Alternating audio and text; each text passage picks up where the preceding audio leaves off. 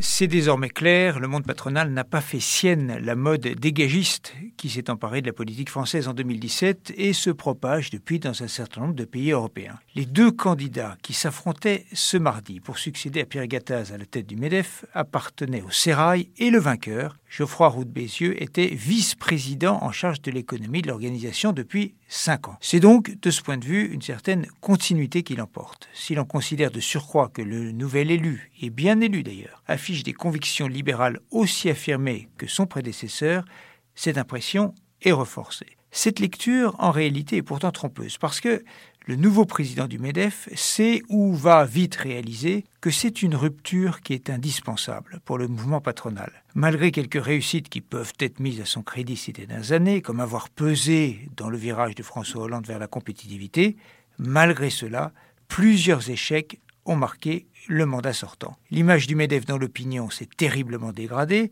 et cela a rejailli sur celle des entreprises qui apparaissent comme éternellement mécontentes et plaintives, ce qui n'est bien sûr pas le cas, et rarement positives.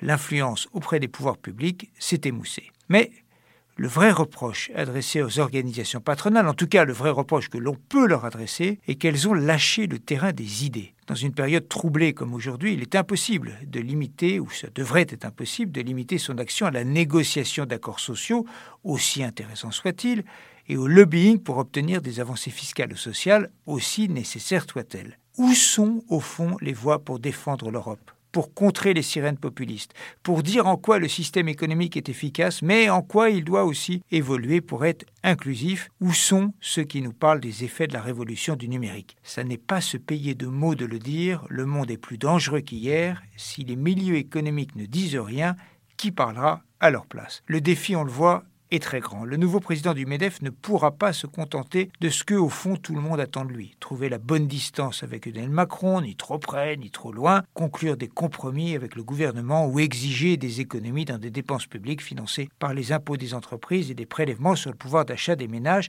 même si, c'est vrai, tout cela est utile. Geoffroy Roux de Bézieux devra aussi être un porte-parole audible et respecté, ainsi qu'un agitateur d'idées loin des caricatures. Depuis 20 ans, il a montré un talent certain pour innover et déplacer les lignes, donc on ne peut dire qu'une chose, au travail.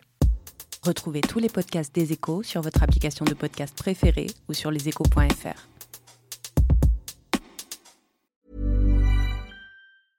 Imagine the softest sheets you've ever felt. Now imagine them getting even softer over time. That's what you'll feel with Bowl and Branch's organic cotton sheets. In a recent customer survey, 96% replied that Bowl and Branch sheets get softer with every wash. Start getting your best night's sleep in these sheets that get softer and softer for years to come. Try their sheets with a 30-night guarantee. Plus, get 15% off your first order at bowlandbranch.com. Code BUTTERY. Exclusions apply. See site for details.